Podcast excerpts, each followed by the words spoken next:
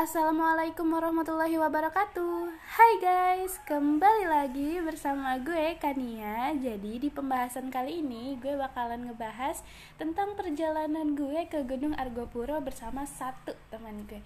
Jadi gue naik Gunung Argopuro ini cuma berdua guys. Gimana tuh? Dan seremnya lagi gue naik Gunung Argopuro ini di malam satu suro. Oke? Jadi yang pertama ini gue bakalan jelasin di mana letak Gunung Argopuro jadi Gunung Argopuro atau Gunung Argapura ini adalah sebuah gunung berapi kompleks yang terdapat di Jawa Timur. Gunung Argopura ini memiliki ketinggian 3088 meter di atas permukaan laut. Ini puncak tertingginya yaitu Puncak Rengganis. Terus Gunung Argopura ini merupakan bekas gunung berapi yang sudah nggak aktif lagi guys. Jadi Perjalanan kali ini gue mendaki ke salah satu gunung yang memiliki jalur terpanjang sepulau Jawa. Nah, berawal dari rencana dan rencana, akhirnya gue memutuskan untuk ke Gunung Argopuro. Gue berangkat dari stasiun Pasar Senen.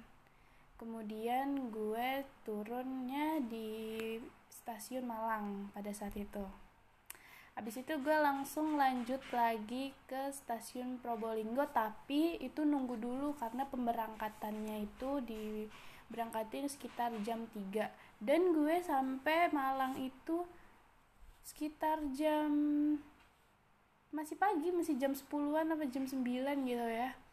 Itu masih pagi gue udah nyampe Malang dan harus nunggu lagi sampai jam 3 sore. Itu ke Probolinggo. Nah habis itu dari Malang itu gue jalan jam 3 naik kereta menuju stasiun Probolinggo. Dari Probolinggo gue nah di sini bingung nih. Aturan kan tujuan kita untuk ke terminal Besuki tapi di situ kita nanya ke warga setempat karena di situ stasiun nanya ke tukang beca uh, alat transportasi untuk ke terminal Besuki itu ke mana. Ternyata diarahin buat kita ke halte ke tempat bis yang untuk nganterin kita ke pasar Besuki. Nah, akhirnya kita dianterin sama tukang beca ini dari terminal Probolinggo ke halte di mana tempat bis itu mengantar kita ke pasar Besuki. Nah, kita nunggu dulu tuh selama dua jaman itu lama banget nunggu bisnya.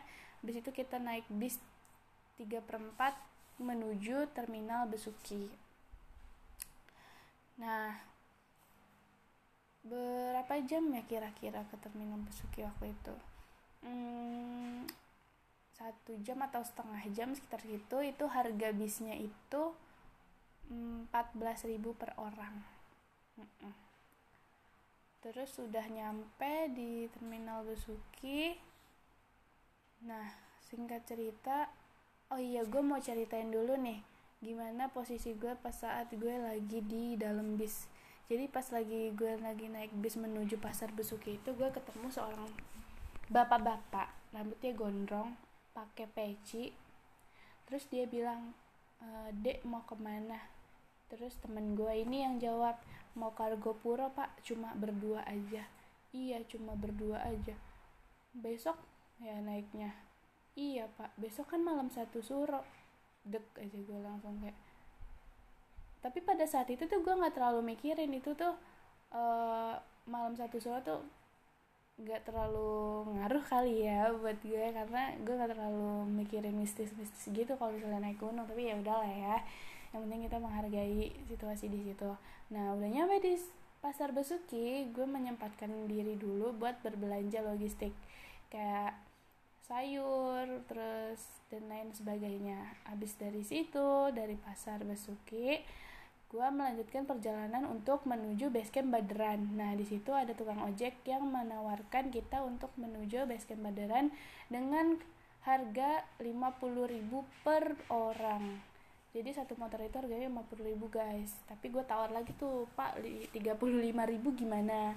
Wah, kalau 35.000 itu buat siang hari nih, nggak bisa. Oh, agak gimana gitu ya masih kita masih ragu-ragu nih buat naik ojek itu. Soalnya kan mahal banget ya malam tapi mikir juga itu udah malam kan ya kasihan deh abang ojeknya ini udah malam masih nyari penumpang. Is oke okay lah nggak apa-apa. Jadi kita menerima tawaran dari bapak-bapak tukang ojek itu untuk diantarin ke basecamp Paderan dengan harga ojeknya 50.000 nah jalanlah kita ke ini basecamp Baderan nah selama perjalanan itu daerahnya uh, sepi banget. Karena namanya juga udah malam ya sepi gelap. Terus kayak ngelewatin tanah lapang gitu kanan kirinya benar-benar nggak ada penerangan. Jalan cuma satu jalur. Lu bayangin aja gelap kanan kirinya. Hutan hutan kayak hutan karet terus kayak pohon jati jati gitu. Kita ngelewatin hutan-hutan kayak gitu terus juga ngelewatin pemukiman warga. Dan itu memang benar-benar gelap karena udah malam banget ya terus di motor gue diceritain kata abangnya penduduk situ cantik-cantik neng. Terus juga katanya di Gunung Argopuro tuh nggak ada macan tapi nggak mungkin lah gunung seluas itu nggak ada macan. Tapi ya udahlah. Oh ya udah pak. Iya iya. Gue iya iya aja tuh selama di motor dia cerita. Terus ya udah nyampe lah kita di base camp Baderan dan sesampainya di base camp Baderan asal tahu biasanya tuh base camp base pegunungan pada umumnya tuh banyak banget pendaki yang naik gunung dan stay istirahat sebelum pendakian langsung. Tapi ketika gue nyampe base camp Baderan itu gak ada sama sekali orang. Cuma gue berdua sama temen gue ini. Coba bayangin. Gue gue ngiranya ini beneran base camp Baderan gak sih? Awalnya kayak gitu. Tapi pas lihat pelangnya itu ya ini base campnya. Gue juga udah pernah lihat gitu di vlog-vlog orang.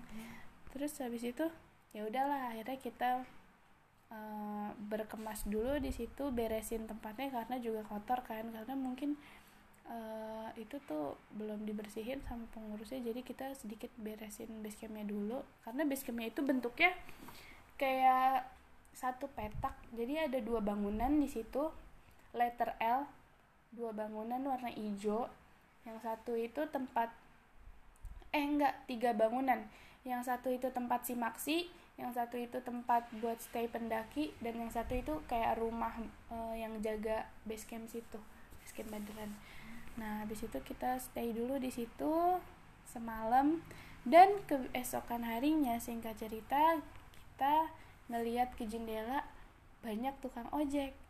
Wah ternyata ini tempat buat para tukang ojek nganterin kita ke pos Makadam ke Batas Hutan buat para tukang ojek yang nganterin para pendaki. Ternyata dia mangkal di situ tuh mulai dari jam 7 pagi guys.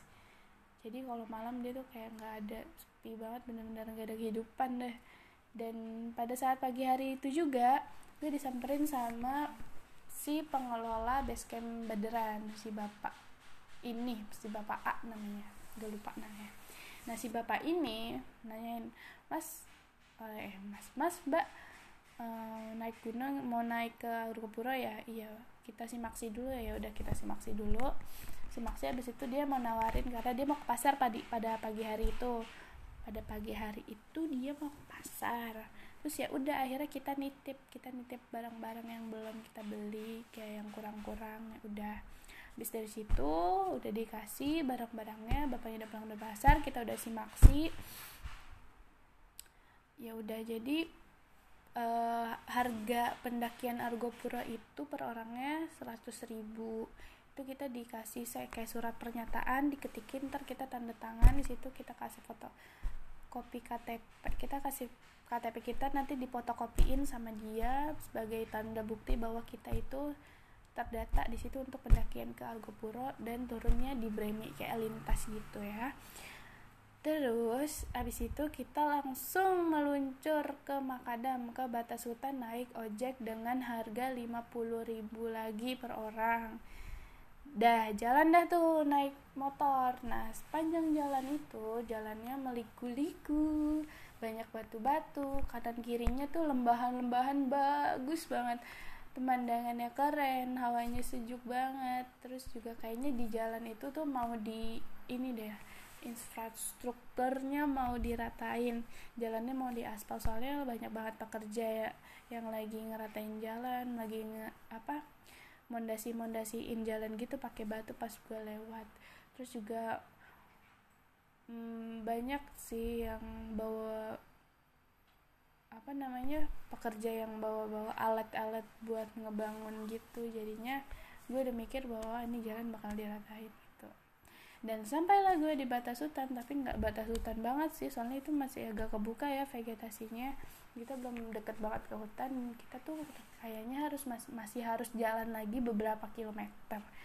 Nah dari situ jalanlah kita ke arah batas hutan ternyata kita masih harus jalan ke mata air satu itu sekitar jam 9 dari jam 9 sampai enggak enggak. Dari jam 9 itu start dari base camp sampai jam 10 siang pagi. Di batas nggak batas hutan sampai pertengahan deh itu di jal masih jalur deh pokoknya jalur tanah. Nah di situ habis itu kita melanjutkan perjalanan dengan jalan kaki. Mulai berjalan lah kita trekking ke mata air satu. Ke mata air satu. Itu sampai mata air satu itu jam 12 tank benar-benar jam 12 tank. Di situ kita masih uh, apa namanya dengar suara azan. Nah, sebelum sampai mata air satu ternyata di situ juga ada beberapa sumber air, tapi bukan sumber air sih ya. Kayak paralon gitu, terus paralon bocor. Paralonnya bocor, kalian bisa ngisi air tuh di situ. Nah, kalian isi, aku isi dah tuh air di situ. Sama ngisi air, gue pengen lihat tuh uh, banyak gak sih air di sini. Maksudnya penasaran mata air satu itu ada airnya apa enggak sih ternyata airnya itu ya peralon ternyata peralon dong guys tapi pas di pos mata air itu nggak ada sumber air sama sekali. Nah ternyata di pos mata air satu itu antara batas vegetasi masuk hutan sama vegetasi terbuka guys. Kayak gitu. Terus kita stay dulu di situ istirahat sampai jam satu siang. Nah sampai jam satu siang kita makan dulu. Nggak makan sih kayak makan logistik gitu. Buat ngisi-ngisi tenaga lah ya. Nah selesai dari situ kita langsung melanjutkan perjalanan. Yang niatnya kita mau ke Cikasur. Itu niat awal ya guys. Tapi pas nah selama perjalanan menuju Cikasur ini berjalan itu sekitar hmm, dari jam 12 sampai jam setengah 4 sore itu kita baru nemuin savana terbuka. Cuma itu gue nggak yakin itu tuh Cikasur apa bukan. Karena ini savananya kok kelihatannya nggak sesuai gitu sama yang di vlog-vlog orang. Dan tempatnya juga nggak nggak rekomendasi buat ngecamp gitu. Di situ cuma ada savana luas tapi itu struktur tanahnya itu bergelombang gitu bergelombang. Terus kayak nggak rekomendasi buat kita camp di situ deh pokoknya. Terus habis itu juga di situ ada pohon doang satu pohon yang paling gede.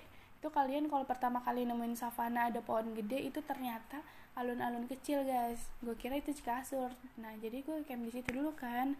Ngecamp di situ satu malam. Nah ternyata itu malam satu suro guys. Nah pada saat itu gue nggak sadar.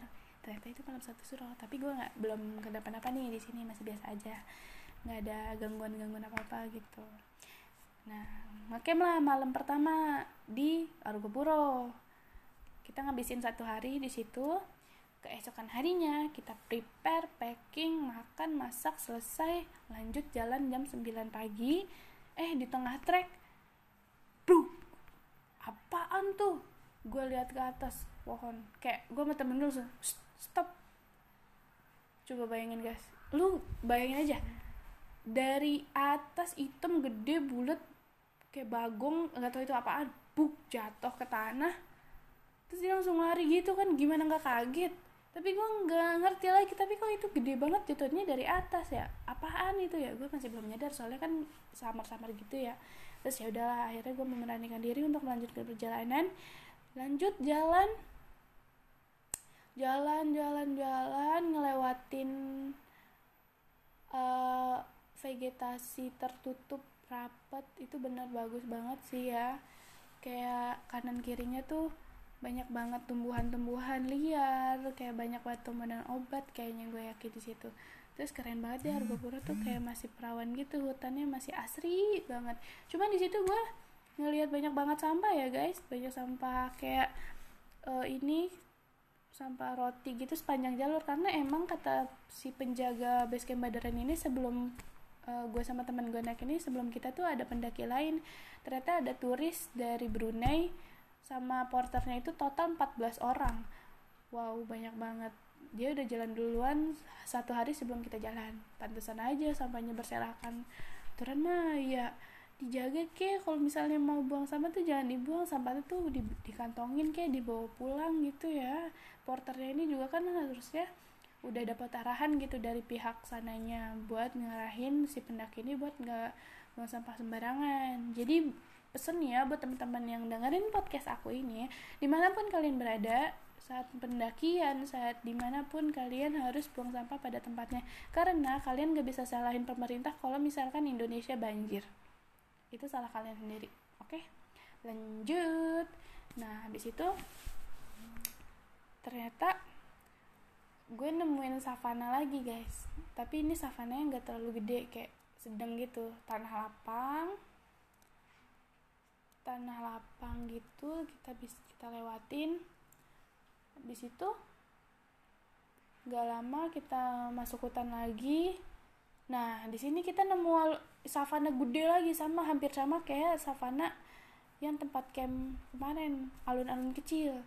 Ternyata itu alun-alun besar. Jadi posnya itu mata air satu mata air dua alun-alun kecil alun-alun besar. Nah di sini alun-alun besarnya. Nah aturan di situ tuh dari alun-alun kecil tuh nggak terlalu jauh ya. Nggak terlalu jauh. Kebetulan tuh kita bisa gitu. Dari jam setengah empat sore nyampe situ ya paling maghrib tapi ngeri juga sih. Karena nggak yakin juga kita bakalan nyampe situ tapi ya udahlah.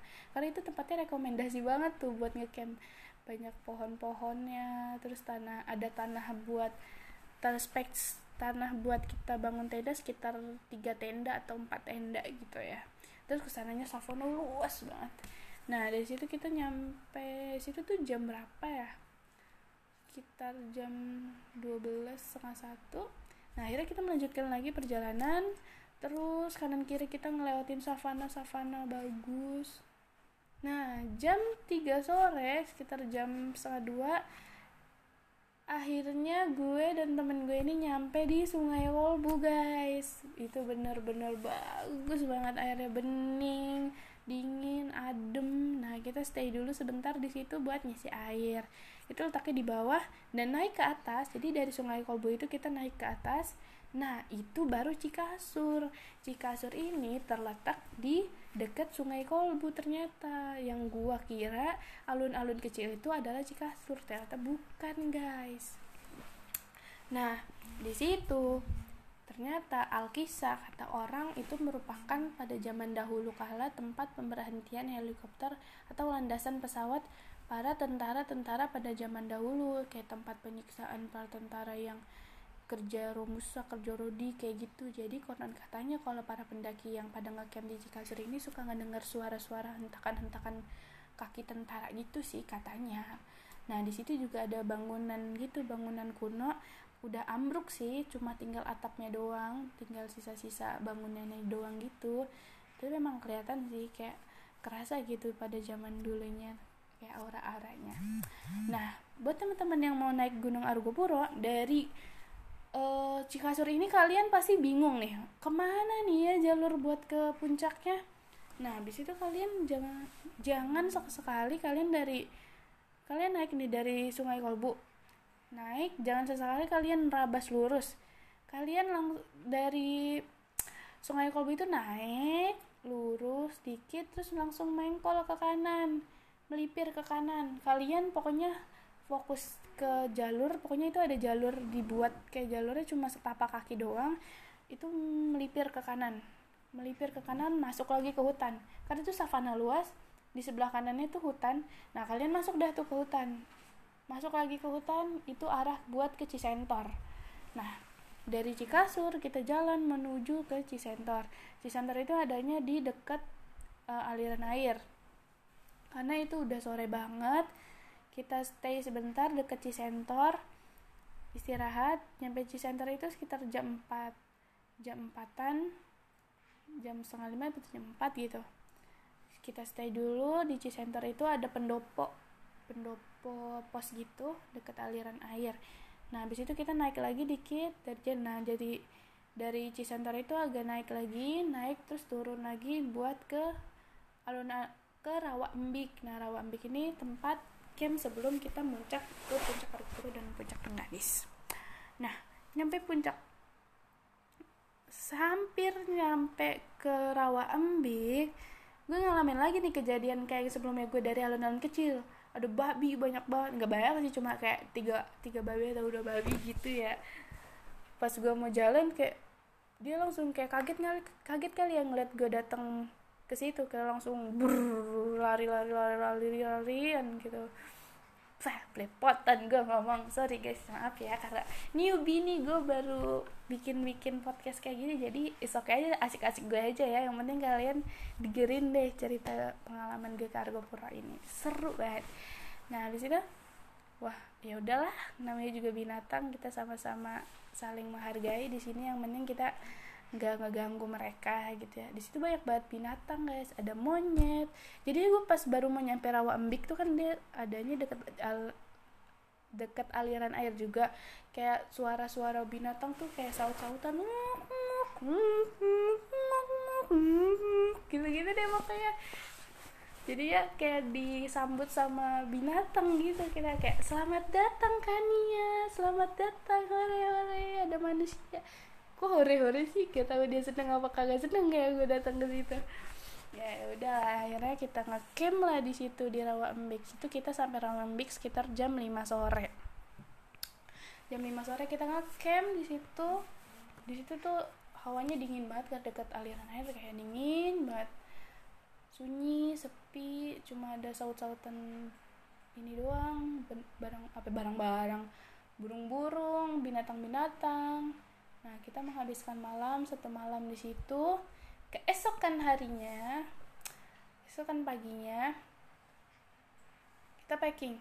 Nah, gue ngeliat di vlog-vlog orang itu, mereka tuh summit ke puncak Argopuro itu pakai ransel, bawa ransel, bawa barang, semuanya diangkut ke puncak. Tapi di situ temen gue bilang, barang kita tinggal di sini aja, kita packing, kita packing rapi, cuma kita nggak usah bawa barang ke puncak tapi gue mikir lagi. Terus berarti kita turun lagi. Soalnya pas gue lihat di peta itu peta dari gue tuh emang kayak jalur buat balik ke Bremi itu turun lagi dari Center. Tapi ya udahlah ya gue ikut aja. Karena gue biar kita sama-sama kompak sama-sama nggak saling bacot-bacotan ya udahlah gue ikutin aja. Gue kan orangnya fleksibel gitu ya. Nah ya udah tuh kita uh, saat itu summit jam 6 jam 6 pagi bawa perbekalan secukupnya naik ke puncak Renggadis dulu pertama.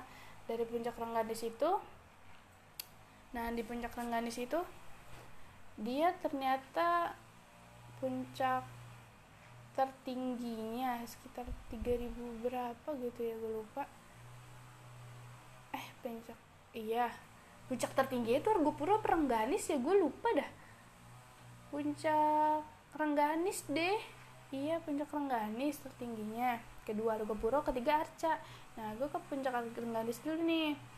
Rengganis terus turunlah dari Rengganis. Gue turun lagi nih ke bawah ke tempat arca-arca gitu. Kayak tempat bangunan-bangunan zaman dulu. Kayak arca zaman dulu cuma katanya dulu tuh di situ banyak peninggalan-peninggalan patung-patung gitu terus udah diambil-ambilin gitu sama yang tidak bertanggung jawab dan vandalisme. Nah, pesen lagi nih buat teman-teman semua pendaki ataupun yang baru mau naik gunung, kalian jangan mengambil apa pun sekalian gambar, jangan membuang apa pun selain waktu, jangan meninggalkan apa pun selain jejak.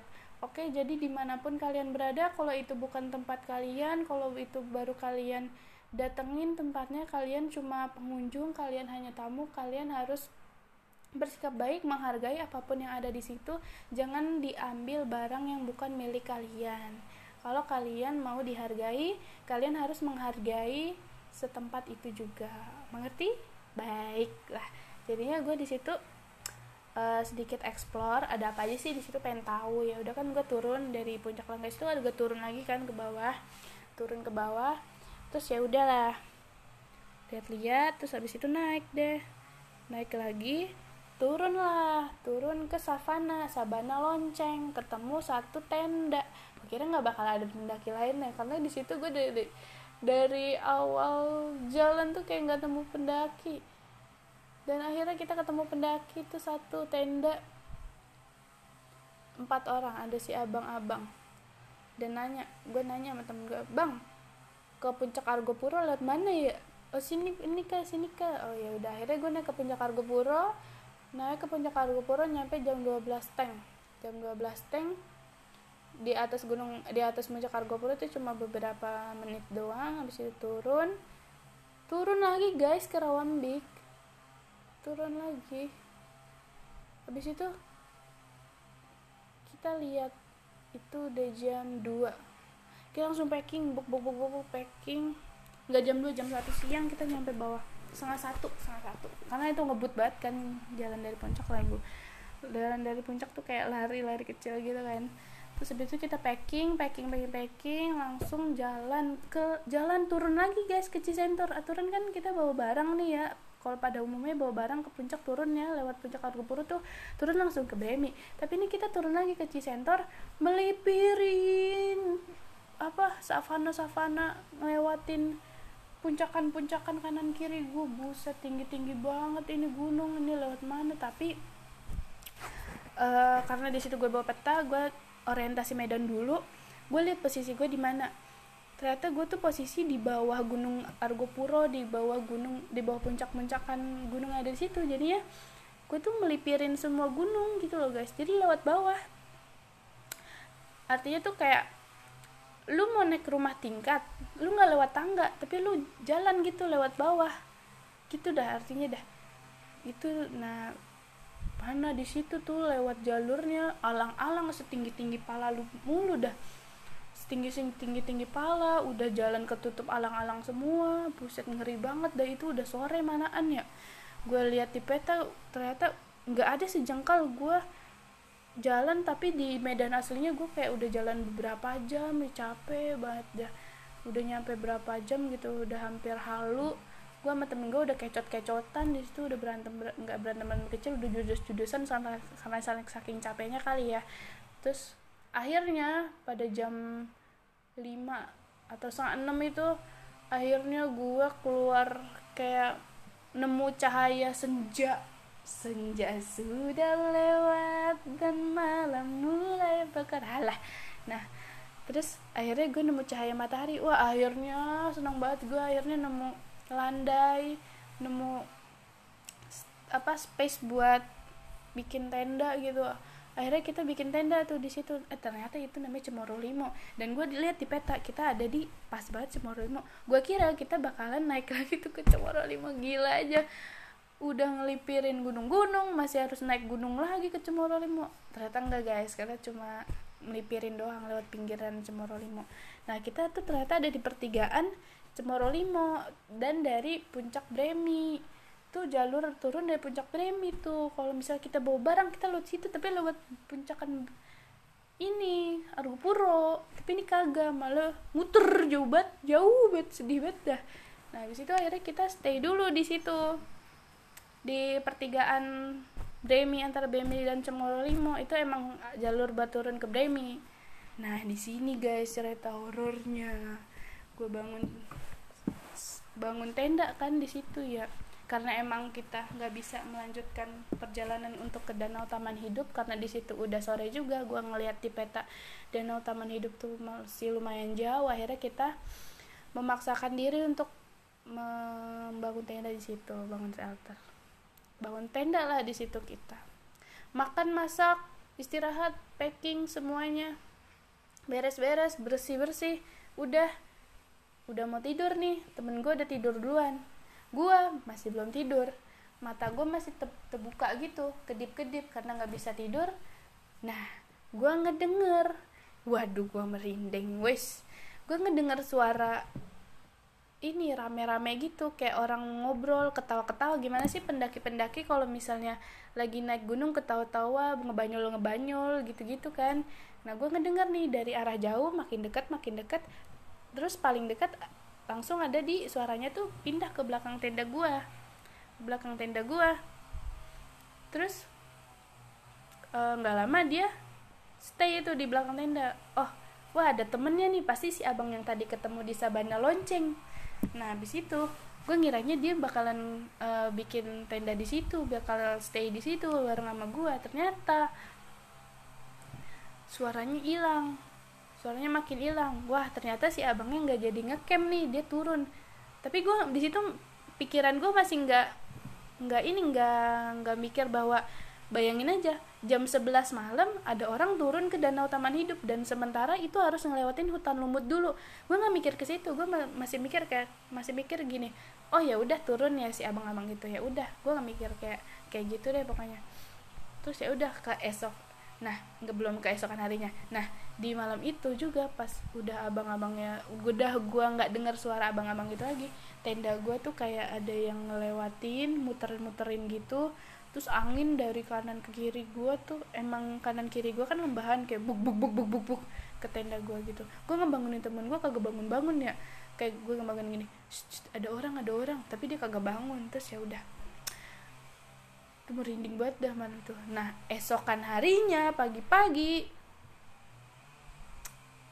gue ngira kan si abang-abang tadi ngecamp di belakang tenda gue ya walaupun gue ngira si abang itu turun tapi kan suaranya itu ternyata ada lagi guys.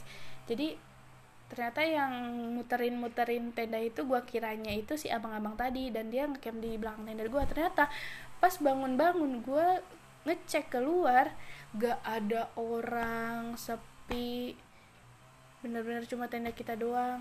Gak sampai situ aja nanti gue ceritain pas di danau taman hidupnya nah abis itu gue